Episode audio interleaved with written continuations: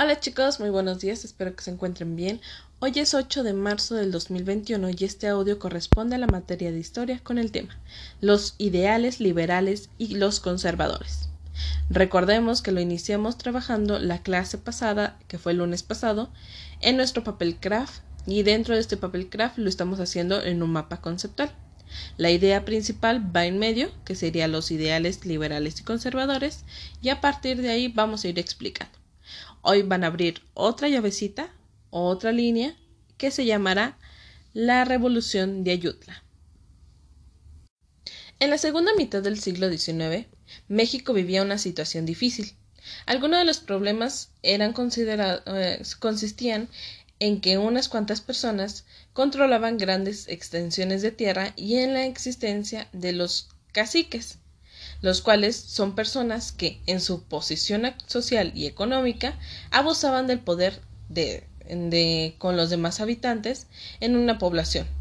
Algunos caciques fueron militares, heredados o políticos, lo que imponía sus intereses sobre el resto de la sociedad. Además, la mayoría de la población no tenía acceso a la educación y se carecía de recursos económicos para poder invertir en actividades productivas. En mil ochocientos cincuenta y tres, después de haber ocupado diez veces la presidencia, Antonio López de Santa Anna fue convencido por los conservadores de regresar al poder. Durante su mandato, varias de sus órdenes causaron descontento en la sociedad. Por ejemplo, eliminó algunos derechos y libertades individuales, persiguió a sus opositores oposiciones y sancionó a quienes lo criticaban, con lo cual limitó la libertad de expresión.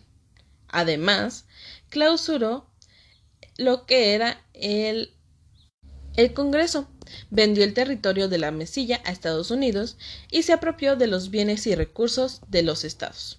Una disposición que provocó una gran conformidad, inconformidad fue el decreto por el cual se autonombró Alteza Serenísima y se otorgó poder ilimitado para poder gobernar durante el tiempo que creyera necesario.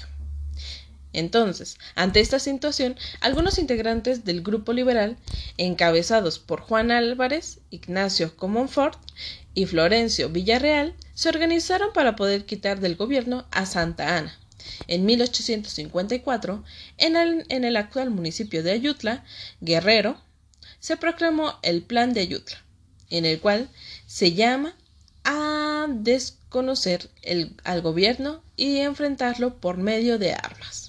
Entonces, aquí empieza una parte de, de la guerra o la revolución. La idea fue apoyar en varias partes del país y se inició la llamada Revolución de Ayutla.